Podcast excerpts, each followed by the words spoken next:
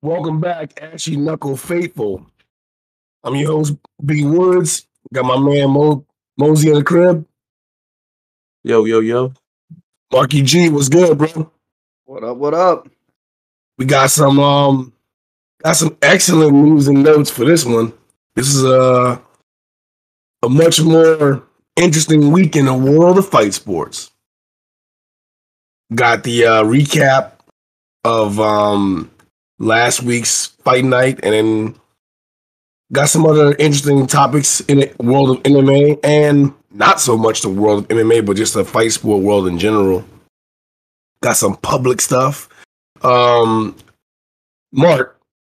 tell me about your thoughts on Ciryl Gane versus Alexander Volkov, that whole card. What'd you think of the whole card? The whole card was interesting, actually. I only watched the main card. I was unfortunately at work, so I had to watch on and off while I was working. But there were some interesting bouts on it. It had like the Andre Feely fight. It's definitely another one we need to talk about, that one, because he was looking good in that fight. And then we got the Tim Means fight, showing what veterans do. It was an interesting card, and some controversy at the top of the card also. He knocked out that dude, right? Tim Means? Yes. Tim Means showed what it means to beat... Oh, no, it was a decision. I'm sorry. He was beating him up, though, right? Oh, yeah. He was taking it to him. Dolby was never really in that fight. He kept trying. He was swinging wild. He learned what a veteran can do when you're just brawling in there. Okay. But I got shut out. You got shut out? I watched zero fights, bro. Oh. Complete shutout. Yeah, I was... Got caught up in the poker world. But yep, didn't watch not one fight. You didn't miss too much. They were I can go back and just watch like the Ciryl Gane and Volkov fight when I get a chance. I just haven't gotten a chance. I'll get one this weekend because, unfortunately for us hardcore fans, there is no UFC this weekend. So I'll have time to watch it. I'll have a little bit of time. Speaking of controversy at the top of that, let's go right into that. What did you see out of the OSP Tanner Boser fight? What was your takeaway of the overall fight, Mark? And then you said there was some controversy? Yes. So overall, the fight, OSP just needs to learn how to just put his foot on the gas and go. He was being too... defensive. He was doing nothing but just on his back foot, waiting for the right shot, and not really putting anything into action. He wasn't putting a pace on, and Boser had something to prove. He was pushing forward constantly, going to the body, going back to the head, mixing it up pretty well. But the end of the fight, you had Boser, or OSP finally got a takedown, and he was doing well with it. He started controlling it. And a lot of people thought that Boser grabbed the fence to pull himself up. And with that, the ref also thought that. So he immediately went in and touched OSP's back, but did not pause the fight and then backed off. So OSP says that when he touched his back, which you learn in the locker rooms, that if the ref touches you at all, you stop fighting. And you're going to change positions or stand up, or whatever. So he said that he let go of his guard a little bit, and that's what changed the fight to where he could get up and got knocked out. Oof, that's brutal. Right. Yes, and that puts OSP on a 3-fight winning or losing streak. Changed the division, though, so who knows? Yeah. I thought... What's up? I was going to say, my personal opinion on it is if you look at the fence grab, he didn't actually grab the fence. He kind of put his knuckles on the fence and kind of propped himself up with it. So I think that was legit. But the ref is where it got fucked up. When the ref touched his back, that's where the controversy comes in for me. That ref should have never touched him, or since he did touch him, they should have reset the positions. Yeah, but instead, OSP relaxed a little bit, and he got knocked out. Was it all really quick? It wasn't super quick, but OSP had a dominant position holding Boser down. So if you relax just for a second in a situation like that, they can get up. And then once he got up, they went straight to an exchange, and OSP got hit with a big knee and a right hand and a couple more to follow. That's why he fell over. Oh, shit. Yeah, one thing that the referees don't want to do is they don't want to decide the fight. You know, they don't want to do anything that can compromise a guy or make a call that affects the outcome. Mainly, like you said, like those guys on those streaks, whether it be a losing streak or a winning streak, can have that snapped based off someone else's decision that isn't involved in the fight. It sucks, though, because referees are put in a tough spot. Like, they always get, I guess they get a lot of, like, criticism whenever they stop a fight too early. Some might say they stop fights too late, and a guy takes unnecessary damage, or a fighter, I should say, takes unnecessary damage. Or then sometimes fighters think they got robbed because they got the fight stopped a little bit too early. But in this case, it was referee just intervening to enforce a rule. And like you'll see that sometimes where a guy will have his hand on the fence and the referee just come and slap his hand off and knock that hand away. And that's another thing too. The whole fence grab thing, like you can touch it, but you can't use it for leverage. You can't like get a grip on the fence, even with your feet, to be able to use it to stand up or use to advance your position. I guess the only way you can even get rid of that, because it's kind of instinct too. A guy doesn't have to cheat to grab the fence. It's like when you're naturally going down, you're grabbing for something to hold on to keep you up. So right. The only way to change that would be to not have a cage. I guess some kind of platform where you were on or something like that. Like I heard a lot of buzz about them getting like a more not this would be an actual thing, but it was the idea of having like a more open plane where there's no fence, there's no walls, and you have a lot of more room to watch, and you can put more people in the stadium as well. So it'll make it like a more, you can sell more live tickets, and the view's not obstructed by the cage. You just have like basically a wider platform where you can get in there and guys can mix it up. Of course, like that'll change MMA ton.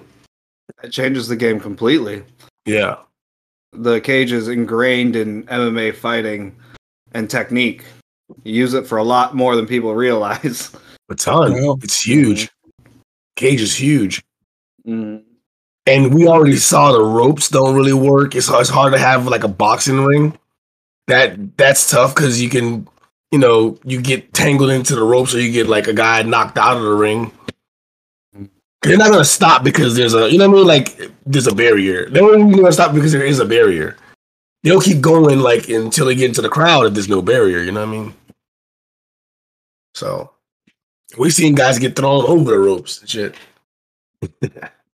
Knee through the ropes. Pride was such a great thing. Pride had it right though. I like some of Pride's rules. Like I like the no stalling rules with the yellow cards and like all that stuff like that.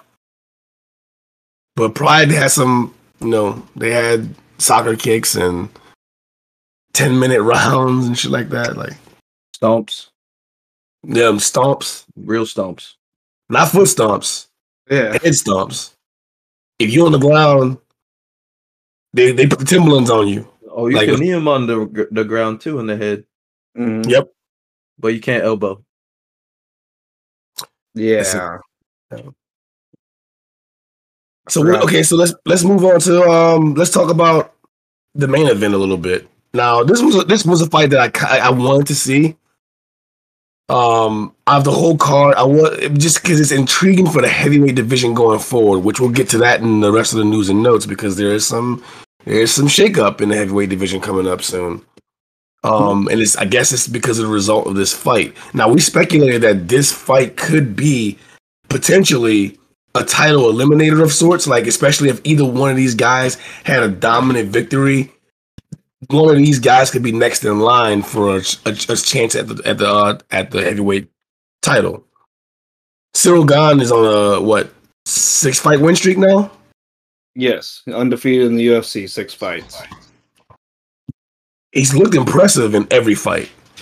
The way he moves for a guy that big, he moves like a huge middleweight. He's very smooth, very technical, but not exactly. He's not starching everybody and or finishing people like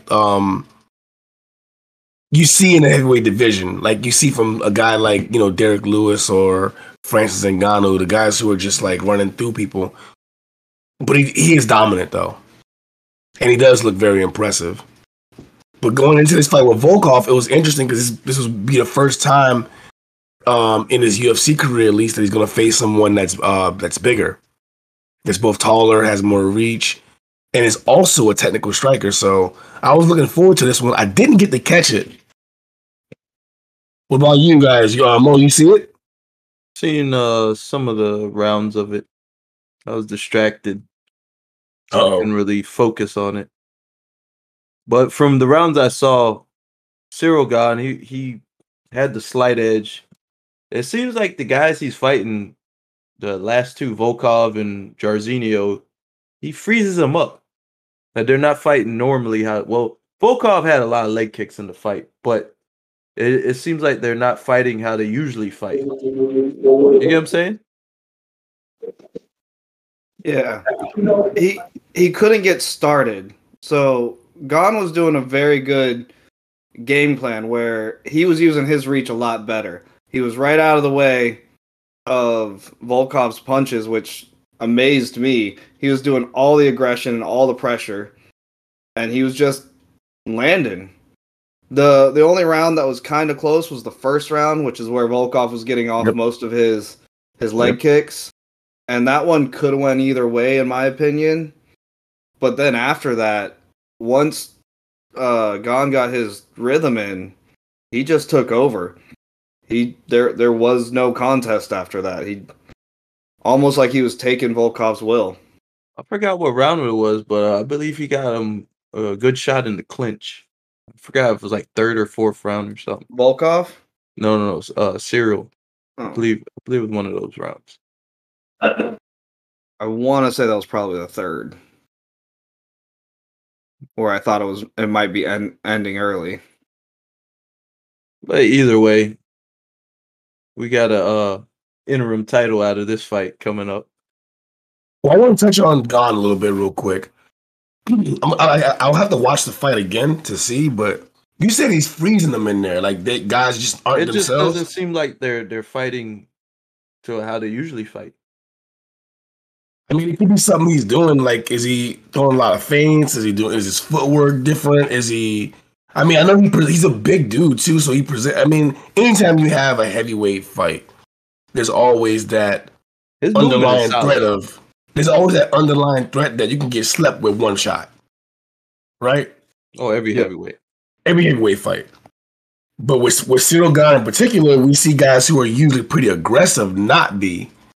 I wouldn't say Volkov is usually aggressive. He's usually pretty tactical. He's very technical and counter punching, but it just wasn't working out for him. Now, Jairzinho Rozenstruik, he usually starts off technical, but then he'll explode toward the end of the round. There was no explosion with him. There was no, and they fought. They went all 5 rounds. Same as this one. Same as this card. However, so like you just said, there's now going to be an interim title bout between Derrick Lewis and Ciryl Gane. Now, I have a lot of feelings on that. A part of me, the part of me that loves fighting, loves this matchup. I love this matchup. I love Ciryl Gane versus Derrick Lewis matchup because you know Derrick Lewis isn't gonna just sit back and watch. He's gonna take his shots and try to take Gane out. At least that's what you think. Before they're one time. The only other time was against Francis, and that's exactly. So then again, a lot of this is what I think happens too. A lot of guys, they watch film on each other, and then they get kind of starstruck watching the film. They're like, they don't want to become a highlight. They see that whatever that guy's capable of, they just try to avoid that, and that's what makes the fight a little more boring and a little less aggressive because they don't want to get overcommit and then get caught by something. But that's the risk in every fight. That's kind of why we give these guys so much respect to get in there and mix it up on that pro level because that's what's capable every time you get in there. There's certain guys that you can see why people don't rush in on them, or why they're frozen in place. Like it's because they're throwing a lot of feints. They have good footwork. They're good at mastering the timing and the angles, to where you don't have a spot to come in straight at them. And I haven't watched Ciryl Gane enough, especially I didn't watch his last fight, so I don't know if that's what he was doing to Volkov to get him to not be aggressive. But I'll see. I'll go back and watch. Hey, I got a question though. Is he also from France too? He is. Oh man. Him and Francis used to train together. Oh, word? Yeah, not very much, but they did. But they were in the same areas? No, I think they were in the same gym. Same gym? Mm-hmm. Dude, he's only been in the UFC since 2019. 2 years, right? Mm-hmm. He only has 9 fights. Yeah. Overall? And then it's he doesn't have many kickboxing matches either. Mm-mm. But he's undefeated in that too. He's just such a massive figure. He has all the tools too. Like he's pretty composed. He's confident. He got the size, the reach. I mean, Ciryl Gane looks like the real deal, even though he's inexperienced. That's the thing I was thinking was going to happen. I thought Volkov was going to, use his experience and do some trickery. So my concept on this fight is Volkov's used to using his reach advantage. He's used to being the fighter that uses his reach advantage and does well with that. But if you actually look at the stats... He didn't have much, right? Or was it the other way around? Ciryl had more, right? Gane had a 1-inch reach advantage, I think. Yeah, it was something like what? It was really close because I think Gane has 81 and Volkov's at 80. And I was surprised at that because the leg reach is different. So yeah. Volkov is taller and the leg reach is different, which is I think why he was getting a lot of those kicks easier than he could get his hands. But I think the fact that he was he's not used to somebody being able to still hit him while he's staying out of their range, or while staying out of range. And Gane just had that one small advantage, and he took full advantage of it. And I think that's what threw off Volkov. The other thing that threw me off was when I was looking up Volkov, he is known as a Brazilian Jiu-Jitsu fighter, according to the UFC. And what? I was like, okay. I know he has a ground game. Okay. Who is doing these stats and these things? I need their job. It's probably somebody that doesn't even watch the fights or anything. They just assume. Volkov, he sounds like he chokes people out or something.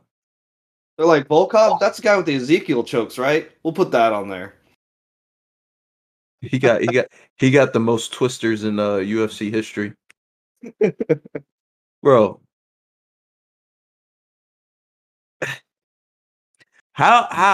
Who whoever is in charge of this is crazy.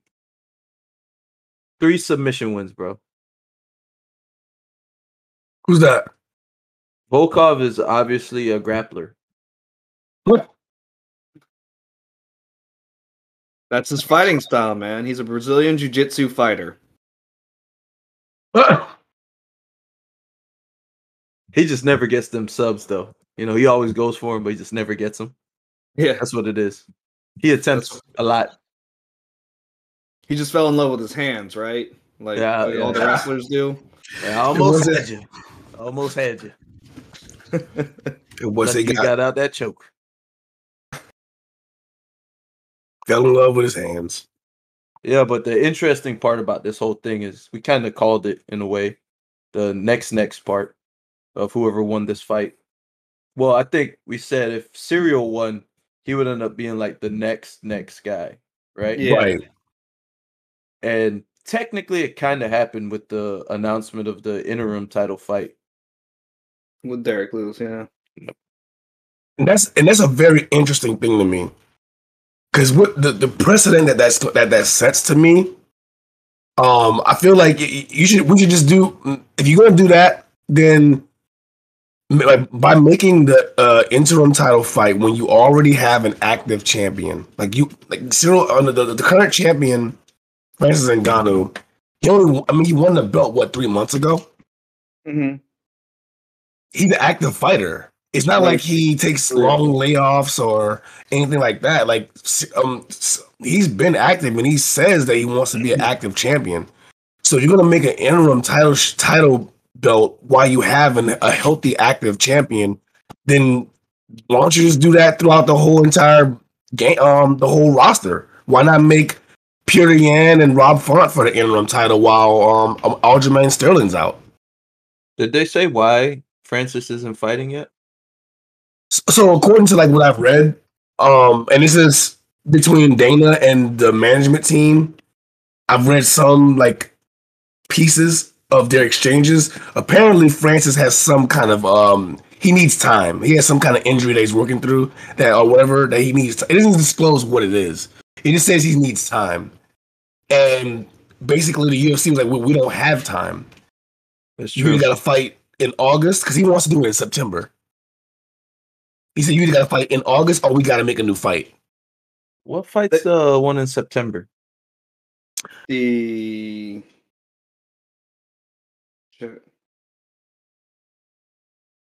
don't remember. Is that the girl fight? No, that's the one that Derrick Lewis is on now.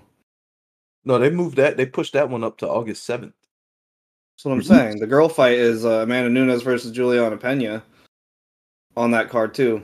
No, I was asking what the pay-per-view... Oh, okay. The pay-per-view for September is the 205 belt. They could have had that one on there. Derrick Lewis and Francis? No, Francis didn't want September. They offered him both.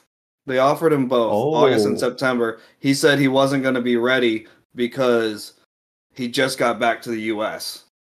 after his travels and his vacation, so he needed time for a training camp. But we all know that's not all that's been going on, because they offered him October a long time ago for Derrick Lewis too, but he refused the fight. Mm. So what's really happening here, the actual business move that's happening, it's a power play by Dana White is what it is. It's a 100% power play. Put his dick on the table? Yes. And I agree with him, to be honest. I love the fact that they did this. Because... showing them who's boss. Well, you gotta force it. Like, Derrick Lewis is the clear #1 contender and needs to fight for the belt. Yep. But he's stuck in the situation where Jon Jones wants more money, and Jon Jones doesn't want to be ready till next year, but Francis is refusing all the fights because he wants to fight nobody but Jon Jones. So...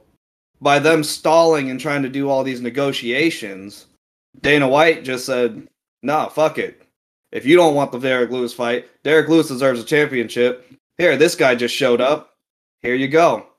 Dude, you know how crazy it is going to be for Derrick Lewis on that card? Because he's fighting at home, basically. In Houston. Yeah, it's going to be nuts for him. Right. Especially if he wins. Bro, they're going to be throwing Popeye's drumsticks and thighs in the octagon. Straight up. Like, it's going to be crazy. And then you got the female goat fighting her nemesis, I guess, according to her. That card is actually pretty stacked, I think. As long as all the fights hold up. We got old man Aldo on there, too. That's a good fight. Chiesa versus Luque. That's the one I'm really interested in watching. That's basically who moves forward one step closer to that title shot. Mm-hmm. Then, you know, they got, like, stuff on there.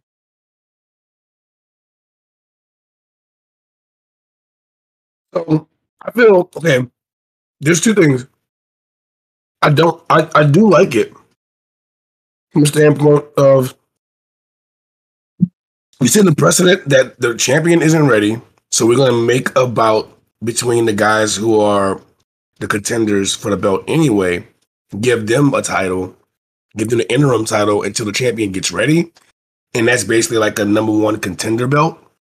I'm all for that.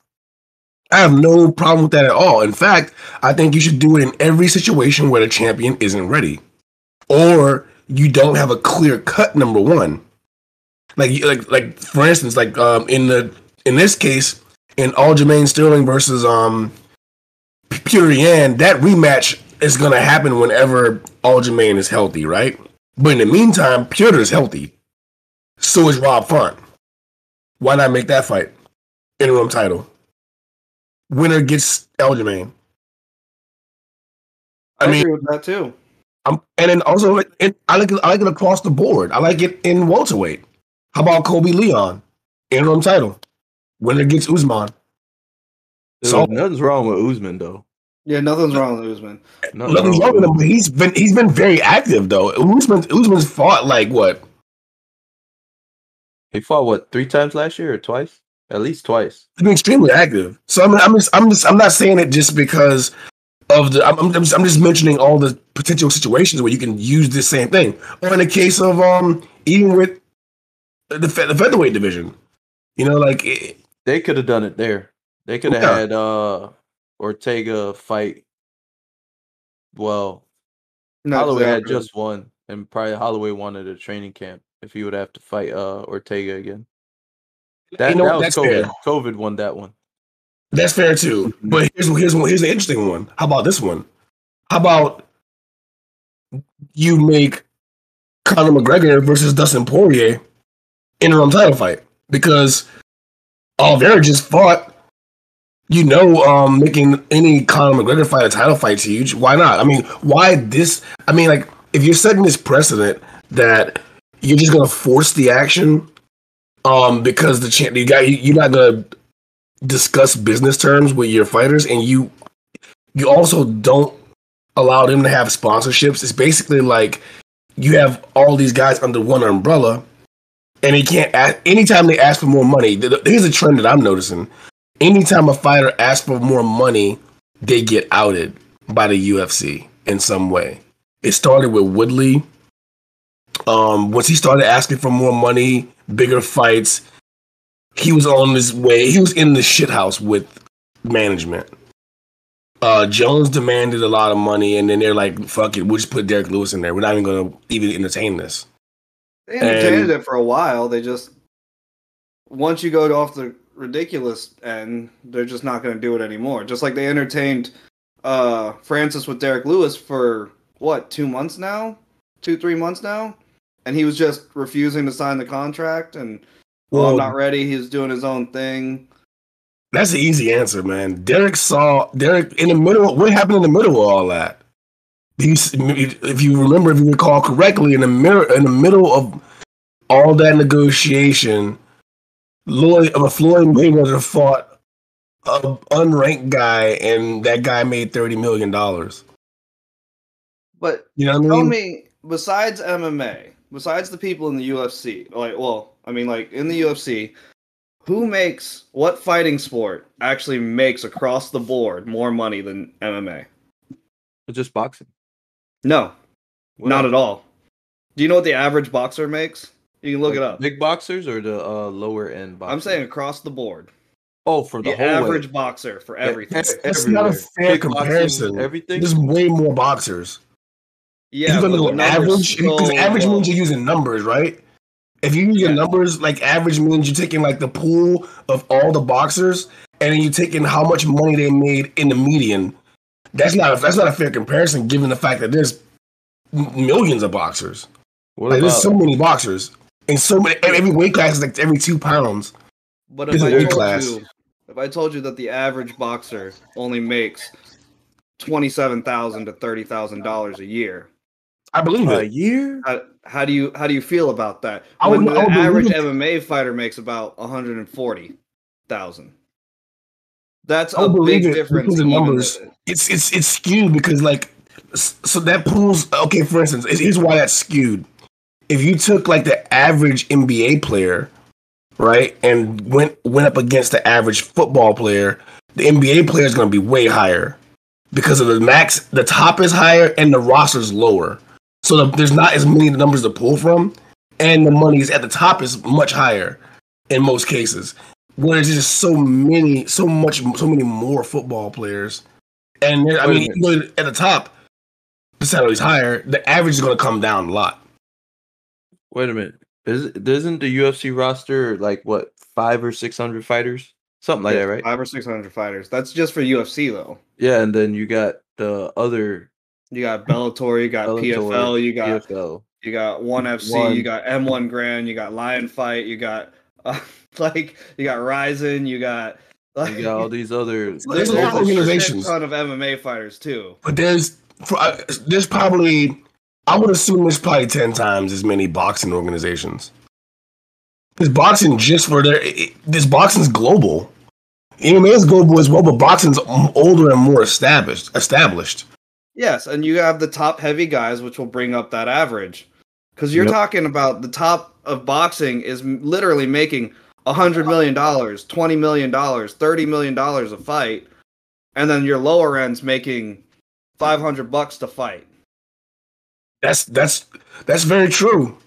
It's very true. Average MMA fighter, the lowest you're gonna get is 20-20 nowadays, or 25-25 nowadays. No, there was somebody that got I think 8-8 or 10-10, and they were on the pay-per-view fighting UFC. I swear, UFC. It was because somebody got hurt, so they got promoted to the main card, or it might have been a fight night, and they only made either 8-8 or 10-10. They weren't supposed to be there. They weren't supposed to be there. Just put it that way. But that's what brings me to my point. We're not even talking about the bottom guys or the median guys. We're talking about literally the cream of the crop. We're talking about the guys who should be getting paid the most. We're talking about some of the best guys that ever do it. When we talk about Jon Jones, and right now him and Francis right now is the heavyweight champion. So we're talking about the cream of the crop of the sport. We're not talking about the middle guys, and it's not like the UFC doesn't pay. Like there's guys that get paid pretty well. Yeah, exactly. But how much of that pie isn't being shared is the question. Because they posted that. I forgot what it was. It was a comparison with NFL, NBA, and I think baseball compared to the UFC, how much they pay their athletes compared to the UFC, and it was something ridiculous. That's what I meant. I'm how much of the pie are they bringing in total, and how much that's being shared with the actual fighters? Because it's not like these guys. I mean, they are subcontractors in a way, but they don't have a union that they collectively bargain the same way as all the other major sports do. They've been pushing for that for a while, though. What's that? Yeah, the problem with that, the top guys that do get paid don't want that. They don't want it. It's only the lower guys. It's kind of like the Reebok deal. When the Reebok deal came in, it was great for the lower end guys because they weren't getting sponsors anyway, so they were getting extra money. But the top end guys were pissed because they lost all their fucking money. It's one of those situations. And when you bring in a union, yeah, you'll probably get a higher pay, But guess what goes away after that? Pay-per-view points. Gone. And the higher top of the crop guys want those pay-per-view points because that's where they make their money. That disclosed pay that they get of, you know, like take Nate Diaz in his last fight. That disclosed pay of $500,000 that he got, that ain't what he got paid. He got paid way more on pay-per-view points for that. Hey, you know, I heard, not Tank Abbott, but Gervonta Davis, that Tank, mm-hmm. that main event, they got a cut of the gate, the live gate. They got a cut of that too. So they banked. That's boxing though. They banked on that one. Him and Barrios. Let me ask you this question to kind of get back into it. Can you name 10 boxers right now? I probably can. You want me to try? Go. I definitely can. I can name 20. I guarantee you, all of those 10 guys are making more than the guys that we can mention in the UFC. That was the point. What's up? Absolutely. That's the point I was trying to make. Like the guys at the top of the game in boxing are making way more than the guys at the top of the game in the UFC. And it's because they don't have the ability to do what the guys in boxing are doing. They're not getting like they don't get to negotiate before the fight and make the terms. You know, it's not. It's just basically you're gonna fight for this amount or you're not. We'll find somebody else. They also have a higher revenue coming in. With all the gambling in boxing versus the gambling in MMA, it's non-comparable. And UFC is a little bit. I mean, UFC specifically and MMA for sure is like very new. It's much newer than boxing. So yeah, I know boxing has way more. They have more outlets of money coming in. So true, but it's not like the UFC is struggling exactly. They're not like, struggling, but when you have two of these high name fighters, you literally have two different promotions paying for this fight. Oh, absolutely. You don't have just one paying for it. You have multiple outlets. It's not like Bellator and the UFC are paying for one combined fight, and then they could probably put out some dumb numbers. Well, they definitely could. You also got to look at the fight cards by themselves, too. So those top two matches are making a shit ton of money. If you want to use that Logan Paul, for example, fight, you literally had the guys making 20 million, 30 million, and 100 million for Floyd, and then guys down the line, the actual professional boxers down the line, which were the more interesting fights, only made a couple grand. And then there were some people on there that literally made $500, literally. Those guys that made $500, to be fair though, they fought like 3 rounds, bro. That's what I'm saying. I said the most interesting ones were the professional boxers, and they only made a couple grand. I mean, Badu Jack was on that one. I'm sure he made much more than a couple grand.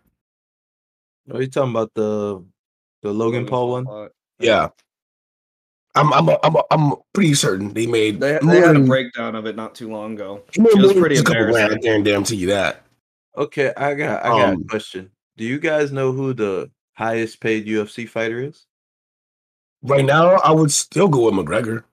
I don't know. I was just asking. McGregor, Izzy. I would say McGregor and Izzy should be in the top two. Top 2. I'm not sure if I don't think Amanda's getting paid like good? No. You don't think she's making money? Well, she's probably making money, but you don't think she's getting paid millions? The other thing about the way that you need to, or that you look at their pay, is what kind of eyes they're bringing in, what kind of pay-per-view sales are bringing in. Another reason for this interim fight is to strengthen that card, because have you ever seen Amanda Nunes on a card by herself being champ? She doesn't have the pay-per-view draw they want for these pay-per-views.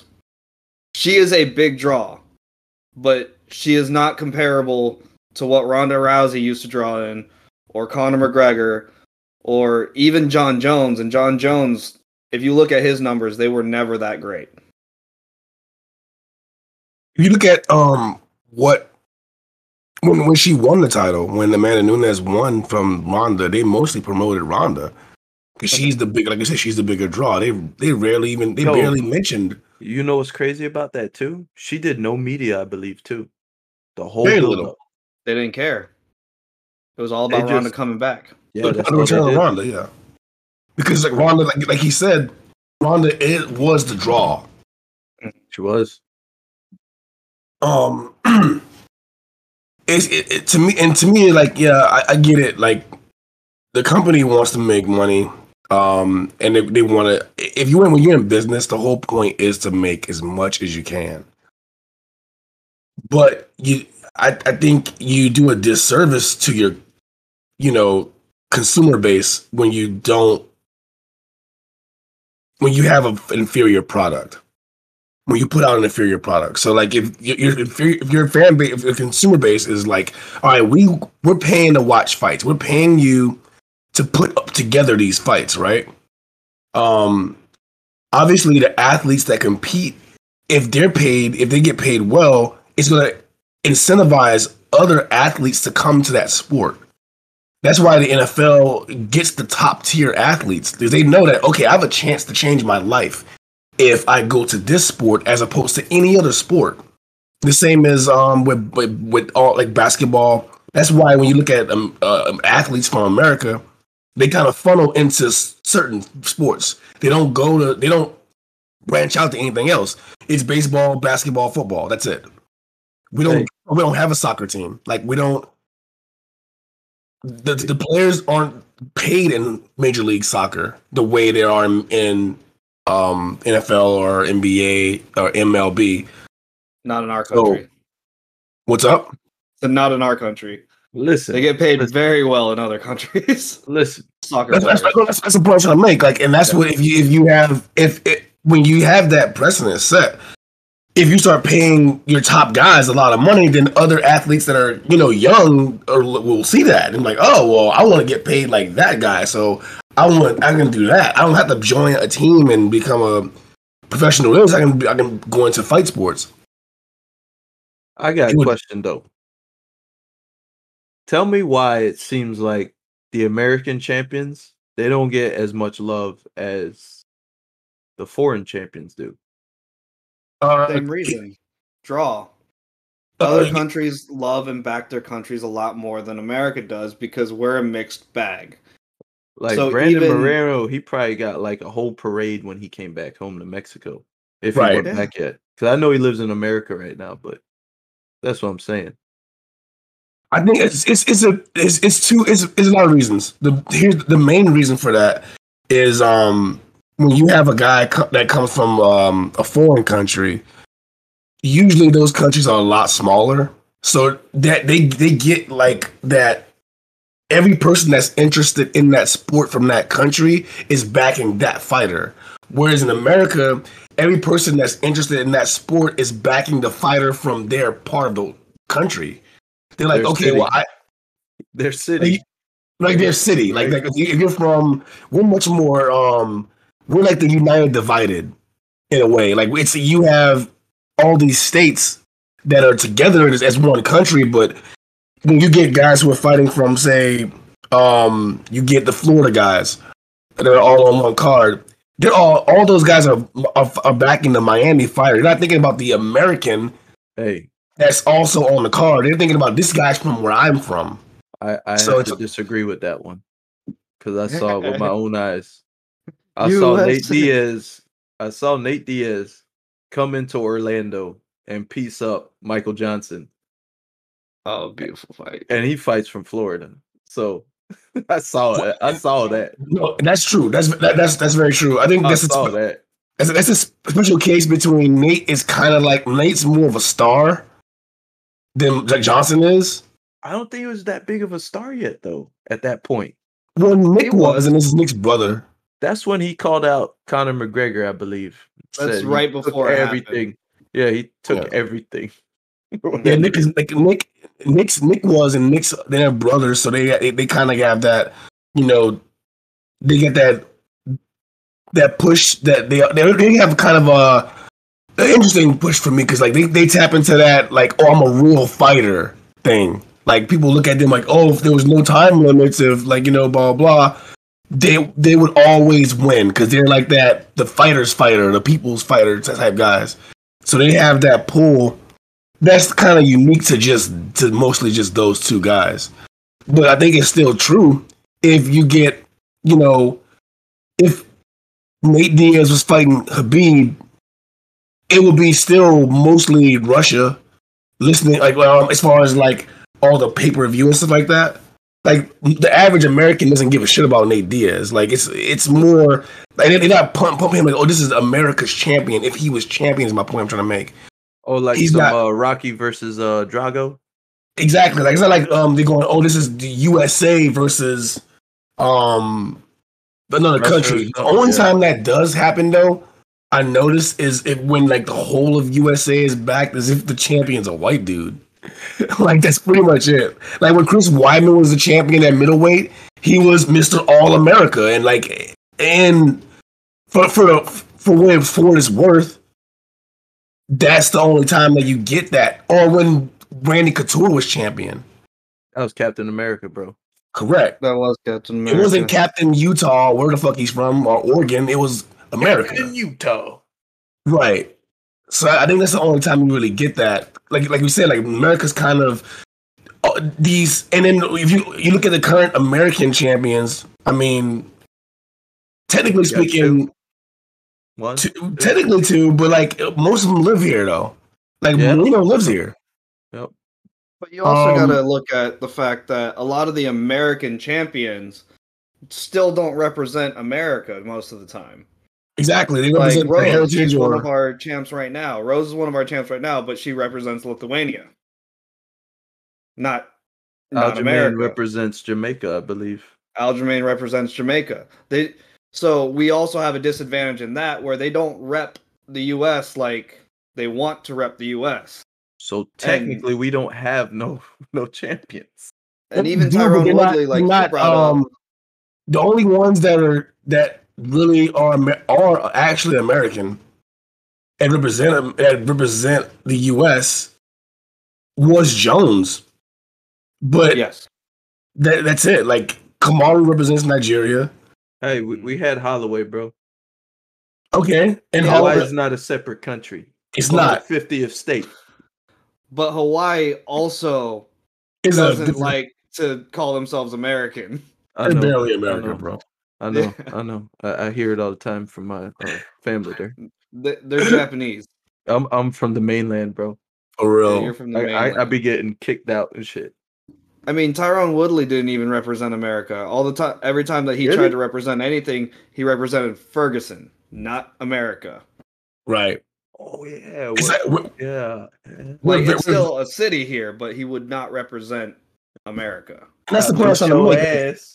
The American guys, they only represent their city.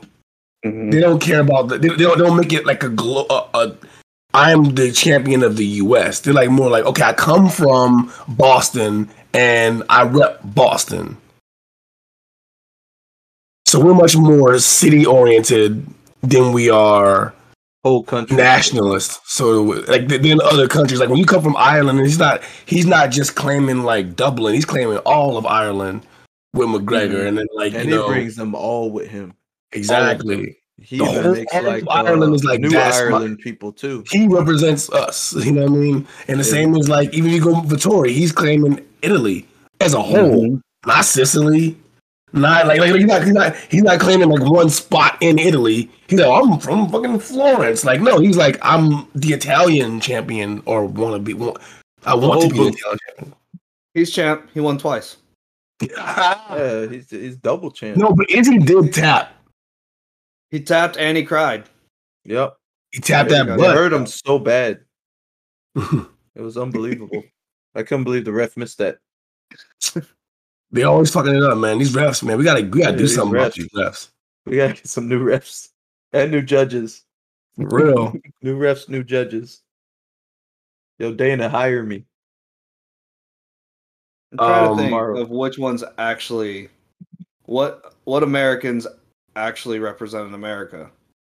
I guess we got Kobe. Like, okay, DJ kind of did, but he didn't get any pull. That's true, man. He was just killing everybody at 125. He's my goat still. Imagine if he was here right now. Oh man, with Figueredo, he might kill everybody. again. He might kill everybody again. As long as he gets his head coach back, because I think the only reason why he's struggling in over there and won a little bit, and he's not even struggling that bad, is one, knees on the ground, and two, he doesn't have a head coach anymore. Do you think it's also that he's fighting, I think, at bantamweight technically, right? Yeah, he's technically fighting bigger dudes again. Yeah, that's shit. That's the thing. He's getting paid good though. Oh, he's getting paid great. Mm-hmm. And he got a belt over there. May not have been the world belt or the championship belt, but he got the Grand Prix belt. All right, I'm looking at the whole pound for pound rankings right now. The last American champion was Jon Jones. Like American? Yeah, American. Represent. Unless you count Aljamain's championship. He's from New York. He's from New York. Like I said, he represents his Jamaican heritage. Yeah. Yeah, I mean, Stipe. I'm lying. Stipe was the last American champion. But he represents Croatia. He sure does. He reps Croatia. He sure does. That's crazy, man. You would think, like, we would have this shit on lock, right? We did for so long. We invented this shit. Right. If you think about it, though, look back at history. Most of the champions were American and Brazilian. They were either American or Brazilian. For a long time, it was either Brazilian or American that was champions. Yeah. Mm-hmm. You can go back, like I said, Couture, Liddell, Rampage, Evans, Matt Hughes. GSP was the only guy that, I mean, he's technically American. He's from North America, but Canada. But and one little Canadian that just popped in, and he's like, "I'm going to be the most dominant." Exactly. That is true. So you had it was either American or Brazilian, which is technically still American because Brazilian South America. Like at 125, you had Mighty Mouse, right?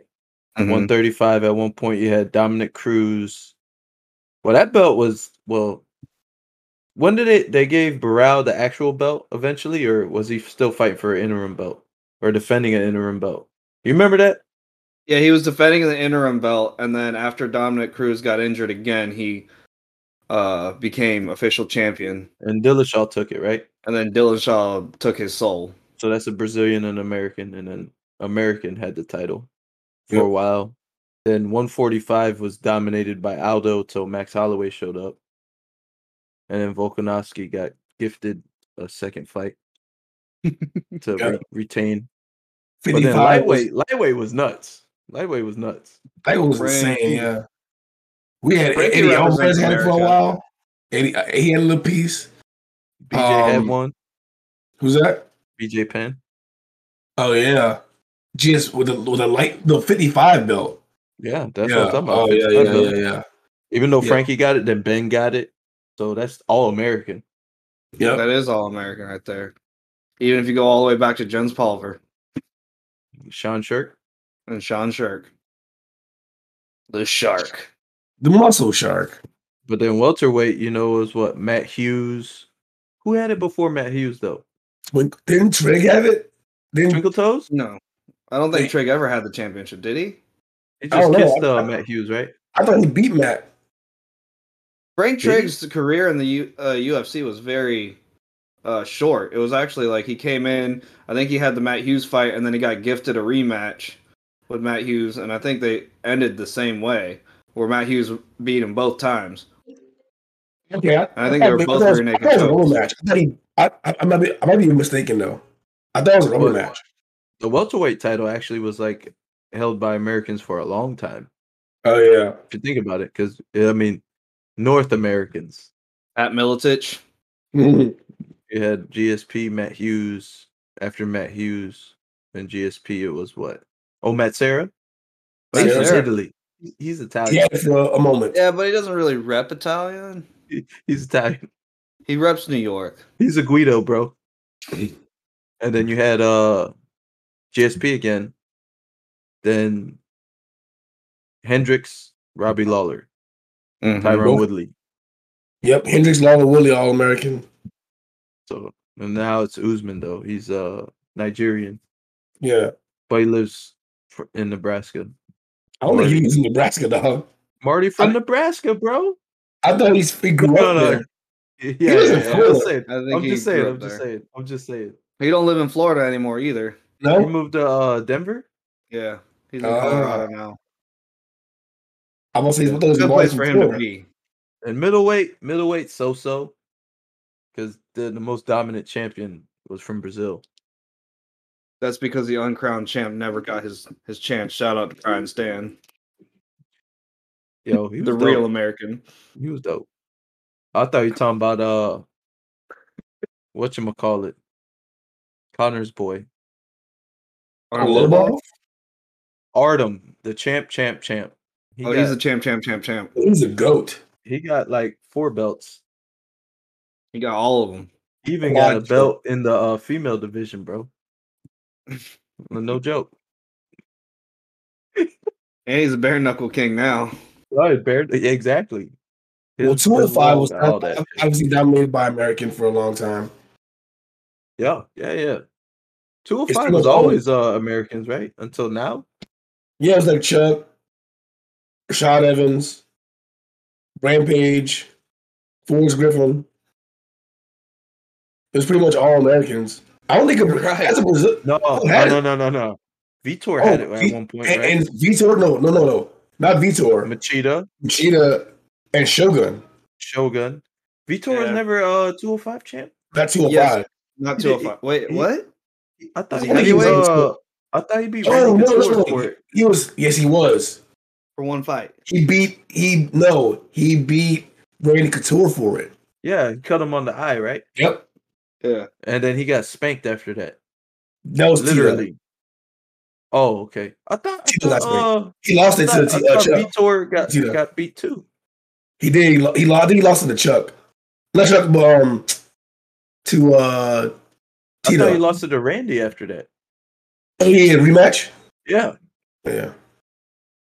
And then Tito got spanked. Yeah, literally. But yeah, that belt's been in America's hands for a while. Not right now though, because we're just not reaching out to all these countries. Tightens up, bro. Unless he tightens up. Or Anthony Smith gets better. One of them two. That's the only one. Anthony Smith has a shot, but everybody else, there's not that many other Americans. Why y'all just ignoring Ortega? Ortega could take it. Who's Ortega? Ortega versus Volkanovski. Oh yeah, I'm hoping he wins. we were talking about 205. I was like, who's Ortega? I was just trying to talk about like all Americans. Americans that could take over. We might have the heel Colby Covington get a miracle happen, and that's another American potential. It could happen.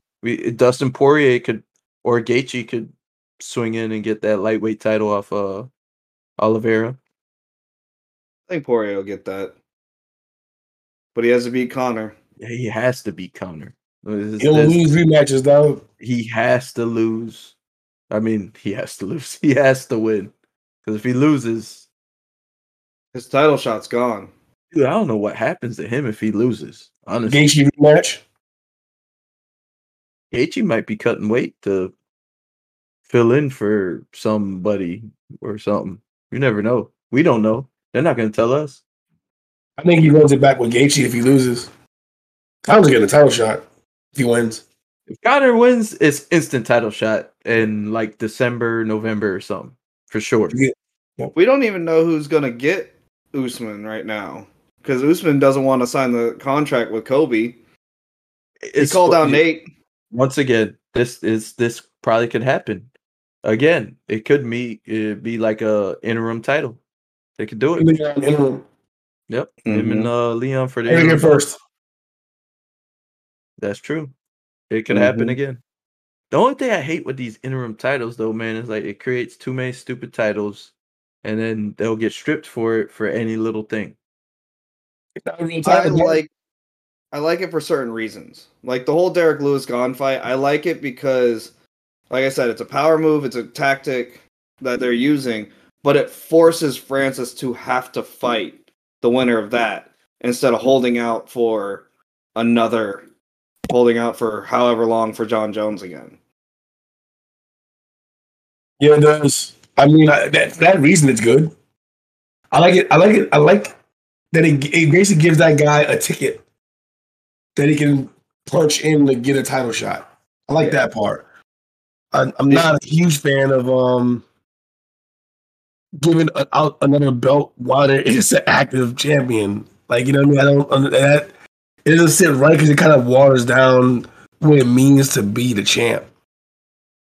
But if you want to give away a number one contender belt and label it as interim title, I'm all for it. Yeah. That's pretty much all it is. It's a number one contender belt, and they're forcing their hand just to do it. Plus, how can you pass up the opportunity to have Derrick Lewis in a title fight in Houston? You cannot. So, it was a good night for them. You should not. I know. And Francis shouldn't even be cry about it, because like he didn't want to fight yet anyways. So this fight's happening very soon, and he can get the winner of that. So it's not like he's going to be out forever. He'll fight the winner of that in December. Or January. It's all posturing really for money for Derrick. Not for Derrick, sorry, for Francis. Because these guys are seeing these big paydays all around the other fight sports, and they just want to get a piece of that too. That's all. You know, I mean, like they're like, look, I'm way more accomplished. I'm not fighting some fucking backyard clown show. I'm doing the real shit, and I'm the best motherfucker in the business. Why am I not getting compensated as such when this clown can come on here and fight a pro boxer and get paid 30 times what I'm getting paid? What are you talking about, Francis? Yeah, or just any of these top fighters. That's why they're starting to get like a little butthurt when they see these paydays that guys are getting around them for essentially doing the same job. Like it's a fight sport. You're a prize fighter, and that guy has less credentials than you. And it'd be like someone in your job, you know what I mean, making more money, making not just more money, not like a couple dollars more an hour. They make like 10 to 20 times as much as you're making for doing the exact same job. It's the following. That's what I was about to say. They're not just doing the same job, but you are better at that job than they are. You're significantly better at your job than they are. Exactly. It's not that. It's not, if we're equal, then that's fine. But you got good marketing, you have a fan base, and they're selling out stuff, or you got like 200,000, or you got 2 million followers online, and then like they're all paying for your shit. That's cool. That's fine. I completely understand that, and I like that part of it. That part of it makes me I think that part of it is just like part of the time we're in. Like we're in this internet era where that does matter. Mm-hmm. Yeah, but it's the following basically marketing yourself matters. These guys aren't. It's not that they can do that. They're not. They're under the UFC umbrella. They can't. I mean, most of these guys already have social media accounts. It's not like they're gonna social media accounts though. They like when it comes to Logan Paul and Jake Paul and everything, they have such a following for their videos, for their podcasts, for all these other creative ventures, and all the fighters have to focus on fighting, so they don't have the time to do all that extra stuff. But they could have a podcast. They could have more content on their social medias. They could have a manager for it or whatever. They don't have the same following. I mean, Jon Jones, I can't argue that because Jon Jones has like 5.9 million or some shit like that follow him. He's got a great following, but they don't transfer over to views on pay-per-view all the time.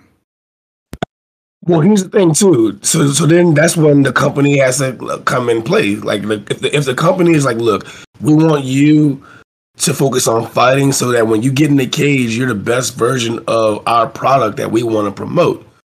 You don't have time for all that other shit, but we're gonna just still pay you, you know, because of the value you bring to this company as an individual. Now, is if I don't want to see us, I don't want to see a situation where every single fighter on the roster is holding out for big pay. No, I don't want to see that. So that's why I do understand that the UFC has to set a precedent at the top and be like, look, we're not gonna be able to deal. We're not gonna deal with that. But at the same time, I still want to see the fighters get paid more. So I don't think that. I mean, I do think that it's bad that you don't want to see every single fighter. Like I said, in fact, the reason why you won't see every fighter holding out like that, because those guys, if the guys at the top are replaceable, what are the guys in the middle? What are the guys at the bottom? Man. It's like I need. This is my only job. I have to get paid. So exactly. Right, like, if you can replace the top guys, the middle guys are nothing, and the bottom tier of the roster, they're an afterthought. If that, I'll do anything, sir. Exactly. Like they're not. So that's a strong argument in a way. Like it's not gonna hold up. It's you're gonna like. Based on all what I care about is I want to see the best fight the best, and I want to see the best athletes in there. I enjoy seeing the sport in its purest form. When you have you get that by getting competition, you get that by having iron sharpen iron, the best fight the best, and they should be compensated. That's all. I agree with that. I'm not disagreeing with that. They need to get paid more. My only gripe with it in this situation is you got to be understandable on where your limits are. When you sit there and get offered $10 million for a fight and then you laugh at it, what other fighters are getting paid that? Nate Diaz didn't get paid that. No, I mean, in the UFC. Come on now. I'm offered $10 million. Yeah, I know. But I mean... No one else in the UFC is getting paid that. But I think these guys are not... Like I said, like the fact that we have all this... social media and the access to the information, they just see it more. It's right in their face. So before, if it was speculation and you couldn't look it up, and someone just said that's how much they made, you can be like, you can just chalk up to them talking shit. And be, but when you can see it, it's a little bit different. Well, I'm gonna tell them exactly what they always tell me. You should have made a YouTube channel when you were 10. Hey, so. Since we went like far left field, off track, who you guys think is gonna win this Derrick Lewis and Ciryl Gane matchup? Easy answer for me is Ciryl Gane. Easy answer because I feel like he's so much more technical.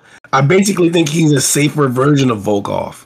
Like he'll be able to not get hit with that big shot and basically outpoint Derrick for 5 rounds. However, Derrick only needs like one on anybody to change everything. So I'm all in on Derrick Lewis on this one. I'm all in on it. I'm going to see Derrick Lewis do the homer again, get punched in the gut, punched in the face, kicked all up, and then all of a sudden there's just going to be an uppercut somewhere. And it's just going to end the night. That's what I'm going. All Derrick Lewis, round 5. 4:58 left on the clock. 4:58. 2 seconds left on the clock. It's done. And you're going to have a Nate Diaz moment at the end. And I'm going with Derrick Lewis too. I want Derrick Lewis to win badly. I want to start Ciryl in the first round. That'd be awesome. Oh, the smart man says otherwise. I'm just saying, like, I feel it's going to happen, what I think's going to happen. It looks like a Ciryl Gane point fight to me, but I love to see Derrick knock him out. That'd be dope. Don't get me wrong. I've been talking up Ciryl for a while now. But I really want Derrick Lewis to win. Yes. Yeah. But I see Ciryl getting it done, points or possibly submission. I don't see him knocking out Derrick Lewis. I really has he even been like hurt? Derrick Lewis? Oh yeah, he's been hurt or finished. from strikes? I know he's been finished from DC choking out, and who else beat Derrick Lewis? Shit, I'm gonna look it up. But like I was saying, Ciryl, he's technical enough to actually. Well, I would say this would be his biggest test, but I think Volkov was probably his biggest test. Yeah, Volkov was definitely his biggest test. I think they might fight again eventually too, somehow, some way. Wait, 5 years from now, maybe, if they're still both in the UFC, just because you know, heavyweight division is a revolving door. Usually, when these guys are around the same age, they're gonna run into each other like a couple times. Yeah, that's for sure true. Derrick Lewis was knocked out by whom? JDS. Really? No way. In the second round. When was this fight? And how do I not remember it? It was in 2019. March 9th of 2019. Where was I at? And what was I doing? It was right after the DC fight. Yeah. Wow. No way. Mm-hmm. JDS. That must have been JDS's like last win. His last hoorah? Before he started on OnlyFans and a TikTok. Yo, stop. Don't do nothing like that, bro. I will never pump gas the same again, man. Stop it. Stop it. Right now. Stop it. We're not talking about JDS no more. He's removed. But yeah, I think Ciryl Gane should be the betting favorite, honestly. Oh, he will be. But I'm trying to see Popeyes get thrown in the octagon on August 7th. That's all I'm trying to say. Yes. I'm not going to tell you how he gets it done or what way. I just want to see a victory, and I want to hear some crazy post-fight speech. That's it. I want that too. That would be a good early birthday present for your boy. I don't think they're gonna load him up though. I don't think the odds is gonna be too crazy. Probably be like +150, plus or -115, something like that. Nah, somewhere in those. You think it's gonna be like some skewed stuff? I would say Gane's at least -300. I'll say the minimum -300 for Gane, and then opening now or on fight night? Let's check it out now. I don't know. Now I think it gotta be kind of high. I'll check it out though. Let's see.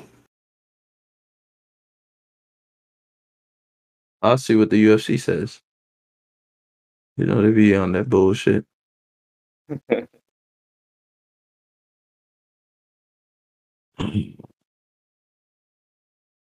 Yeah, that site's -275. They don't have odds yet. The UFC website. This is the MGM Vegas. Lewis is +220. Has Tisha Torres and Angela Hill fought before? Or am I tripping?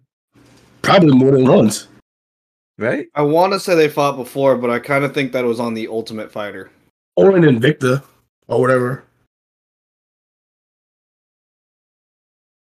I know a lot of those girls fought way more than once, like in their careers. Wow.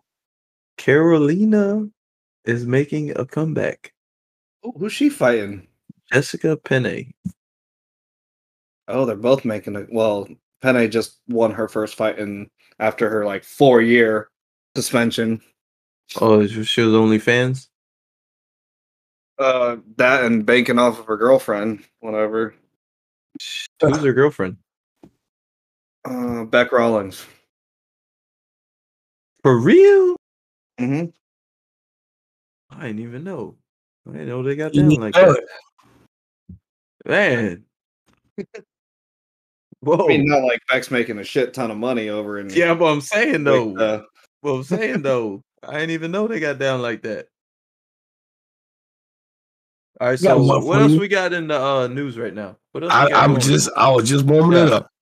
So this weekend, well, I guess it was just earlier this week, but Joe Schilling knocked out some random drunk dude at a bar, and that was the craziest shit I've ever seen. It looked like. Did you see that video? We talked about this yesterday. Yeah, I saw the video, and when I first watched the video, it looked like the guy kind of bumped into him, and he bumped into Joe, and then Joe kind of like just slid him to the side, and Joe's kind of walking, and then the guy said something to him, and then Joe turned around quickly. The guy flinched at him. Joe punched him, knocked him out. Watching it again and listening to the audio, they were kind of recording that guy for a reason. He must have been like kind of cutting up in the bar. And just watching, like, the reactions around. Nobody was like, oh, my God. Like, I can't believe you just knocked him out. You know what I mean? I can't believe it. Like, they were all kind of like, he's probably going to get knocked out. Like, I saw that coming. Like, so it seemed like it was kind of either set up or, like, that guy was kind of being a dick and people were, like, tired of his shit. Makes sense. So right before we came on, I was reading about this. Because I was thinking the same thing. When you watch the video, it looks... And I didn't hear the audio on the video, so... When you watch the video... You had different audio, too? You had music playing instead? Yeah. Same. So, when you watch it, it like it was just a dick. Yeah. But... reading the articles and Joe backing himself up, and even the bartender that was there that night, says that guy is a regular at that bar... and is always intoxicated starting shit. Might not be a regular no more. According to Joe, even way before that, that guy was already saying shit about his girl. He was saying some racial slurs and everything out there. So at that point... Wait. I thought there was two white dudes. Huh? No, he was singing. So apparently like there were some songs on. And he was like saying it like I think it was Gold Digger? That song was on. And he was like pointing at the bartender, some black dude was like, but she ain't fucking with no broke nigga, like it kept like over like you know what I mean? Like kinda just being a drunk asshole. Oh, he's saying it casually like he's allowed to. He's thugging. Okay. Yep. Okay. So I mean, like for personally, like I'm not a fan of pro fighters going around knocking out drunk dudes. I am also not a fan of drunk people thinking that they can just like disrespect people because they're drunk. I'm like, look, dog, you chose to get drunk. Most people drink and they can handle their shit and just go out, have fun, and enjoy the night. If you can't do that, stay your ass at home and get drunk. You know what I mean? You get drunk and you turn into a T-Rex and you want to fucking wreck everybody's time and slap girls on the ass and, like, you know what I mean? Like, talk shit to the biggest dude at the bar. Then you should get knocked out sometimes. Did they say what he said to Joe Schilling, though? They didn't know what he said. Either Joe was, like, looking to fuck him up. He turned around pretty quick. So whatever he said it snapped his head around. I don't know what he called him. I don't know what he said, but the dude Joe's wearing a fucking shirt that says in the cage, in the fucking gym, in the streets, basically. Like I'm like, that's the one kind of dude, like he's not the guy. Like that's not the guy that's gonna walk away. He's giving you the warning up front. On the shirt. He's like, look, motherfucker, like I'm about it. It's on sight. You fucking the wrong guy. You fucking with the right guy. Like, this is the guy. Like, this is like, if you want to test yourself, say some slick shit. Wow. You don't do no posturing and all that. You'll get these hands quickly. But yeah, man, it's so weird. We live in like a strange time for like, especially with internet culture, where most people have the ability to talk shit on their phone, and they can say whatever they want and hide behind that anonymous Twitter egg or fucking your little whatever avatar you have as your picture and not your real name, and talk shit, and it's all right, and you can say whatever you want to people, and there's very little consequence. But in real life, you can't talk shit to everybody. Like you might be able to get away with it most of the time, but sometimes it's gonna cost you more than just a ban or unfollow. You might wake up. I saw a dude get slept on. And I told you, man, I was chilling. Some dude bartender was drunk, walking home, and you don't know what them homeless dudes be, man. Like you don't know what he did before he was homeless. You know what I mean? Like he was. I know he looked homeless, bummy now, but you don't know what he did before. This could be like a fucking former like Navy SEAL. It could be like a fucking old pro boxer.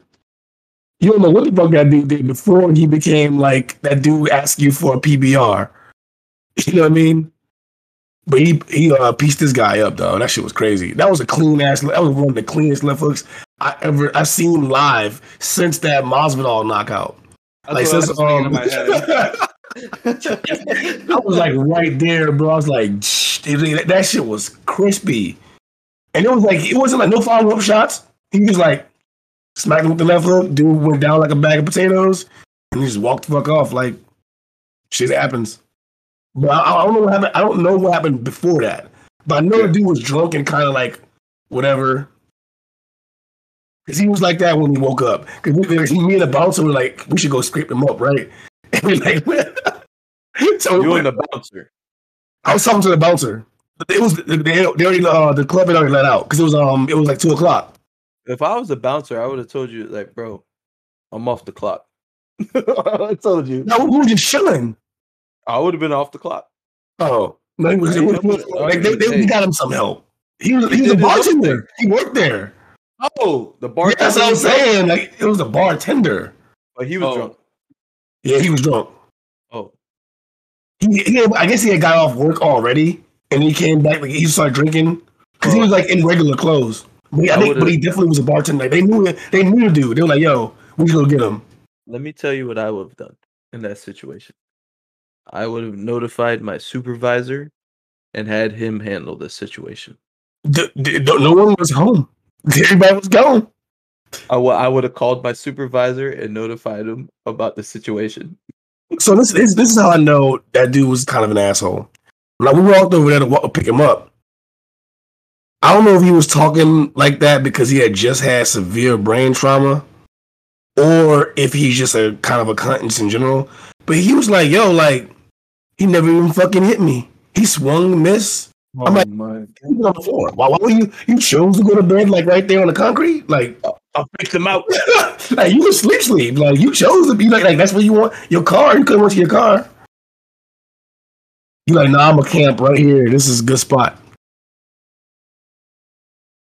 But yeah, according to him, he never got touched. So. I didn't. Nope. I saw 2 hits. Left hook, floor. Hey, if that's all it takes, that's all it takes. It don't take much. It's so crazy how much you think you can do when you're drunk. Like, you be talking all that shit. You think you're like a big, like when you're drunk, you feel so good. Like, girl, I'm going to do all this, I'm going to do all that. 5 minutes later. You passed out. Yeah. Passed out.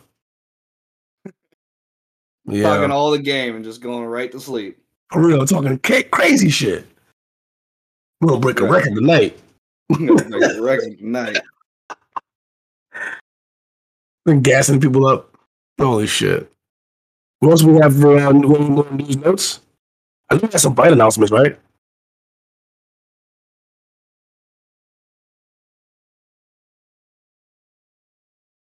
Yo, Mo.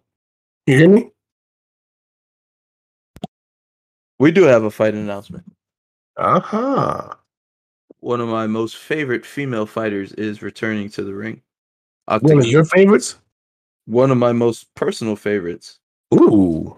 Roxanne Modafferi. Oh, Super Saiyan Roxanne. Roxanne that be throwing Hadoukens and Kamehamehas and everything else. The underdog. That's, I like to call her that.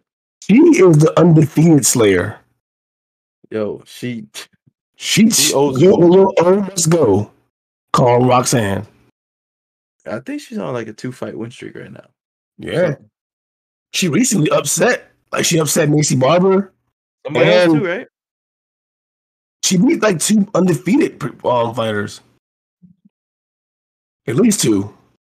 But yes, yeah, she is fighting. She is fighting the returning Tatiana Suarez. Yep. That was not the matchup I expected. Yep. What's down, Tatiana? Is that at 25 or 15? Yeah, flyweight. Flyweight? Okay. UFC 266 in September. Welcome back. That's not a bad return fight. It's just not what I expected. She was trying to call out bigger names. Well, Suarez is good enough to get the needle moving, though. Right. Get the hype train back up on her. Because she's undefeated, and beating a veteran like this after your long layoff from having fun, breaking your bones with your boyfriend and all the other stuff is pretty good for her. Yeah. It's not like they're going to give her a top 5 opponent because they know what they have with her. A lot of potential there. Because they need somebody to give the champion a true run for her money. She's got the style to do it, though. Does. Tell me she doesn't. It's like, exciting. You look at the top 10 of the flyweight division. Who can wrestle? You might have one person that could wrestle. Like actual wrestle. Actual wrestle, not Brazilian Jiu-Jitsu? Yes. Like wrestle. I only said one, and I'm not sure if she can. I'm trying to look at that.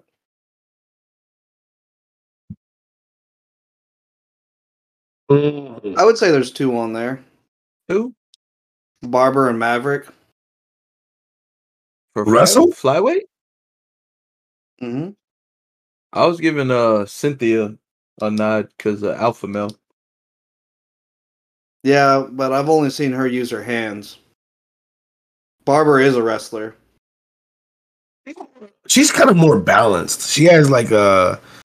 She's not like a wrestle first person. Like she's not like a former college wrestler or anything like that. Macy, right? Oh, Macy, right? Yeah. She does have. I mean, she has a ground game, and she has an overall like. I think she's more of an overall like freestyle type fighter as opposed to like a wrestle first person. But are you just listening to people who have are girls in that strawweight division that are strong wrestlers? No, I was alluding to a girl that could come into the division. What she fought at before? Strawweight, right? Tatiana Suarez? Yeah. Strawweight before, right? So that division doesn't have like a true wrestler style, right? Carla Esparza is probably the strawweight wrestler. Carla's the only one in that one that I can think of. I mean, there's other grapplers, but not wrestlers. Yeah. So... Right.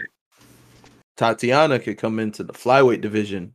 She gets a win over Roxanne.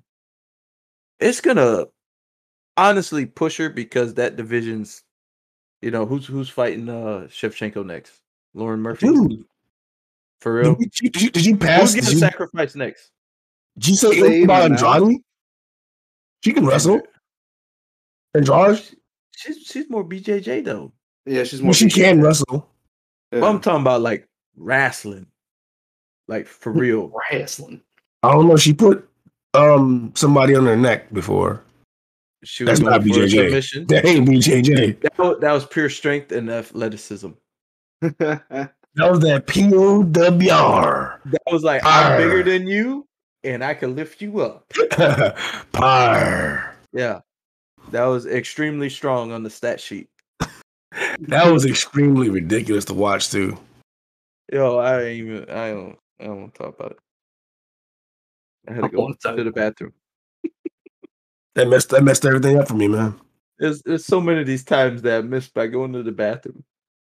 I was living good. I was happy eating shrimp and steak, feeling good. Word? No, mentally, I think I had some chicken fingers, but I mean, like in my mind, I thought that fight was over. I thought I had it. I thought I was like, yeah, I got up. Then I was like, oh wait, she's not letting it go. She's not letting it go. Crunch.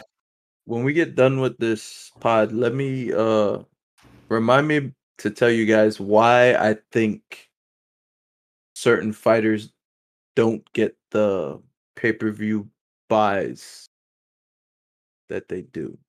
Okay. Personal opinion. All right, I got that. All right. I don't want to pull a shab and say anything out loud. So you know what I'm saying? If you could pick up what I'm putting down, you'll understand.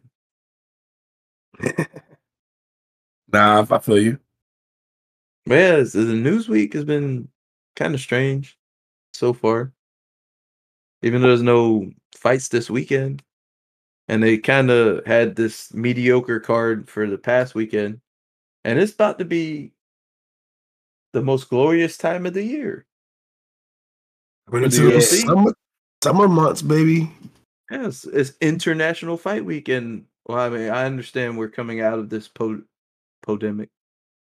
Pandemic. I was going to call it COVID. COVID. Yeah, that COVID. Uh-oh. I think we got title, boys. We're coming out this pandemic, and I don't know if Las Vegas is open up or not. But I know Conor McGregor. That's another thing. Conor McGregor is the only guy that could headline a pay-per-view without there being a title fight. Yes. Am I right? Mm-hmm. And this new Lewis age can too. I think Derrick Lewis can too. Well, but he has not. Technically, he's not, because there's an interim fight. It's the interim title. True. Once again, I think another reason why they did the interim fight was because they wanted Derrick Lewis as the headliner, and they couldn't put a non-title fight after a title fight.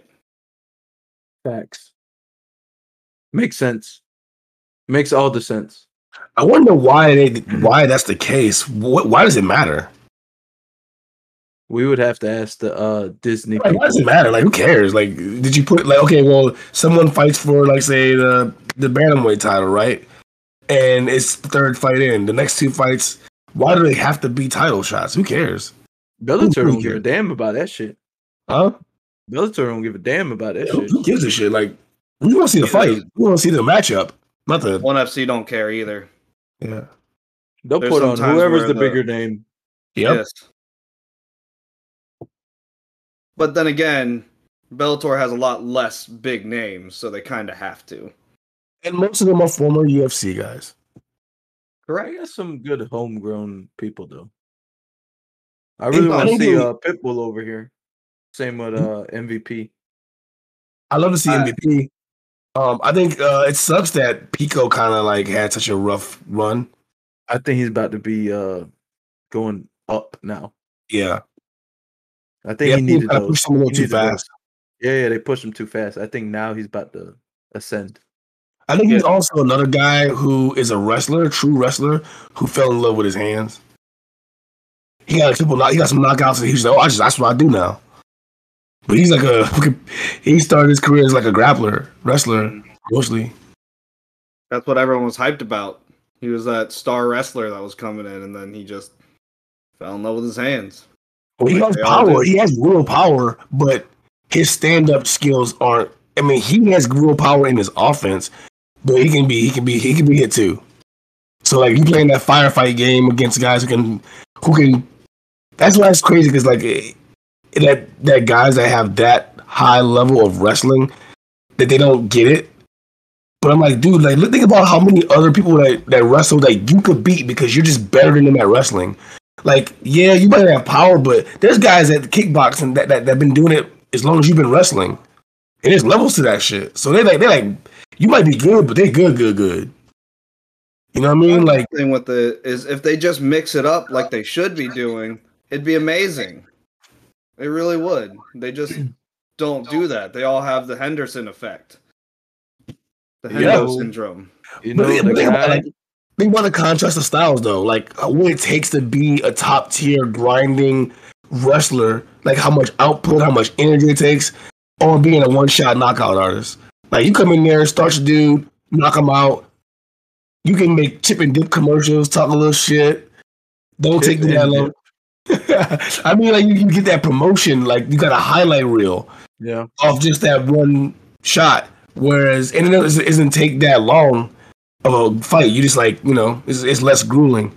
But if you a grindy, top tier wrestler, I mean, you might have to fight 25 minutes every time you fight, and then you still don't get the notoriety. Like you win, but like no one cares that much unless you're undefeated in Khabib, and you're like literally like you don't lose a round at all. Right. Hey, I think the guy that's gonna come out of left field with some good wrestling sooner or later and has power is Cody Garbrandt. That's the guy. I hate to say you were going to say Francis. No, well, probably. That would be if Francis turns into like a ground and pound artist, that will blow my mind. And I think, you know, it makes sense for the way he strikes, though, too, if you think about it. Because he's not technical. He's like brawl to get in there. And if he can just brawl to get in there, shoot a double, put you on your back, and then put you to sleep with his hands, holy fuck, that will make him dangerous. What's his nickname? The Predator. Oh, they might have to change that shit to the Manhandler or something. Like, straight up. Because if he's going to do that shit, well, fuck, what am I supposed to do? If Francis becomes a ground and pound artist and gets good at it, they're gonna make ground strikes illegal. Hammer fist on the ground will just be illegal. The way they're gonna beat those ground, heads bro. Into a pulp. Yeah, he's gonna put them through the ground, bro. The fucking ring's gonna be like, oh, this is gonna be an indention. Yeah, right. There's not gonna be any more bouncing head. It's just gonna flatten out. Yeah, it's gonna be squish. Donkey Kong. Yeah, exactly. I need these bananas. Bro. Like, but I think that's kind of the process though, right? Like we talked about guys who don't mix it up well. But I think that's kind of the process. Like you start off, you have one real good skill set while you're working on the other skills. You start seeing improvement in the other skills and you rely on those now. But then like you get some setbacks and now you gotta put it all together. And that's what I think we mentioned like a couple guys, Cody Garbrandt. Maybe he can get that done. We also mentioned a bunch we mentioned this guy a lot as far as a guy who can do it all. Like, well, I mean, he has all the tools, but he doesn't put it together well. And that's Curtis Blades. Mm-hmm. He's another guy that can benefit from that, like a bit, like mixing it in together, like as opposed to just doing one thing at a time. Also, Walt Harris. I'm still rooting for you. Come back. Come back strong. For real. He has like a lot of good... He has all the tools too. Right. That's what makes the guys... I guess that's what... Because I got into... in other news and notes, I guess we can say, Jon Jones tweeted, I'll come back. I'll fight when I'm ready. Like when I'm good and ready, basically. Well, how does he have income coming in though? That's what I'm curious about. I don't think he sponsors. Needs it. Yeah, I don't think he needs it. You're not active, what do you do? Tweets, Instagram. More likes he gets, more attention he gets, more sponsors he shows up with. Okay, makes sense. How many followers do you have? 5 million something. Yeah, and he can get paid ad revenue. Yes. Wow. Mm-hmm. Wow. He's fine. Trust me. He ain't hurting. He's out there. He's like GSP chilling. Yeah, because I know a guy who he makes like $27,000 a month off just ad revenue. And he don't got fucking 5 million followers. What the fuck is he doing? He has his own like channel. I'll talk to you about more about it off here. It's nothing to do with this. Let me know. I'm curious. He crushes it. No, there's Wait, I was with that whole tweet. I was gonna say this. Now, what about a guy who has all the skills, but they're just trying to get?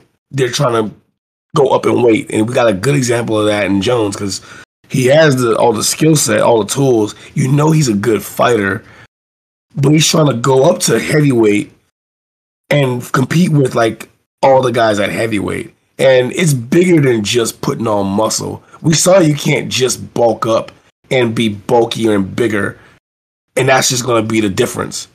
Because while that is a factor, that's not the only factor. Because I mean, I remember when Brock Lesnar came on the scene and he was a heavyweight champ.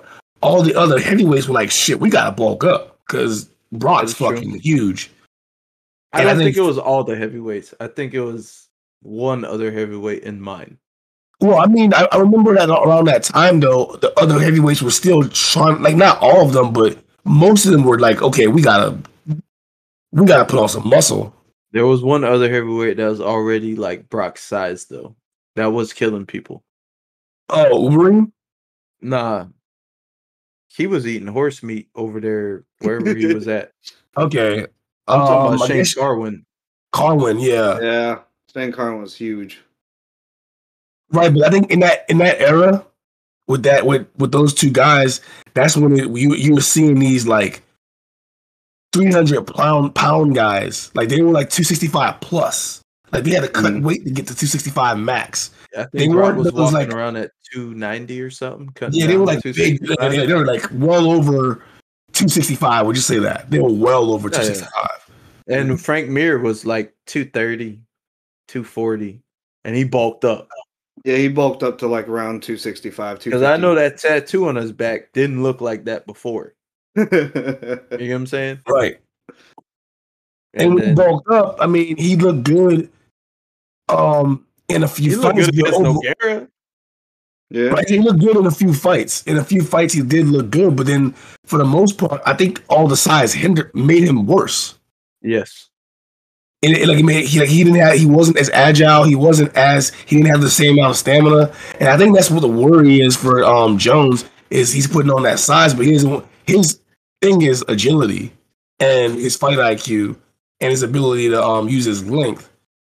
He don't get tired either, and he never gets tired. He has cardio for the entire 5 rounds. But if you add all that muscle, will you still have that cardio? For 5 rounds, will you still be able to be explosive and have that agility? He'll just take a couple bumps before the fight. He'll be fine. I think he really wants to be fully acclimated to his like new size. You know what I'm saying? That's what I'm saying. Like, he's like, if he's in the gym, he knows what he feels like. And if he's sparring with anybody, I'm sure he's sparring with fucking huge heavyweights. So he knows if he's like, all right, well, I put this size on, but fuck, I'm winded after a round or two. You know what I mean? That's not going to help you against Francis. Like, you know what I mean? You'll get fucking barbecued. Who cares if you're bigger? I mean, yeah, you might be able to handle some of the grappling exchanges better, but if you don't finish him, you're sitting there tired with your hands down against a dude that can knock out a fucking elephant. Has he knocked out an elephant? I heard about it in Cameroon. Oh, god damn. I don't even know if they have elephants in Cameroon, bro. I hope not. What that poor elephant did. That elephant was defenseless. The elephant was talking shit, spraying water on me with his trunks. You know the elephants from Street Fighter? When you get knocked out, they're like... Oh, my god. The Dalsim stage? And then he be doing the Thriller dance. Tell me he's not doing the Thriller dance. I know what he's doing. I saw it. Doing Dalsim? Yeah. But the Indian version, you know how the Bollywood do? Oh, the Bollywood. Super dramatic. Super dramatic. Bro, the Bollywood fall is the best. Man, you ever see their action movies? Hold up. Have you ever seen their action movies? Yes. They're hype. Yes. Man, don't get me started. I'll stop now while we're ahead. No, but honestly, I think that was a good one, guys. That was a good one. Mm-hmm. You guys ready? We can zip this up. Zip it out. Wait a minute. Wait, hold on. You guys sure you guys want to go? Is there anything else? Do you have an ashy knuckle moment this weekend? Andre Feely's knuckle poke or eye poke? Honestly, I saw the Dolby fight. I saw that one. I got to witness that fight because I wasn't being distracted yet. I'm trying to think what else happened. Fuck it. I'm gonna commit. Oh, I got one. I got that Gervonta Davis knockout. Okay. The three of them. Right. That was a good one. Six of them. However many he put old boy down. The B Woods ashy knuckle moment of the week. Joe Schilling, right hook, right hand. Oh my god! The man was defenseless. He sure was after that punch. He bulked up. All right, man, zip it up. What's the saying? Talk shit, get hit. Hey, zip it up. Zip it out.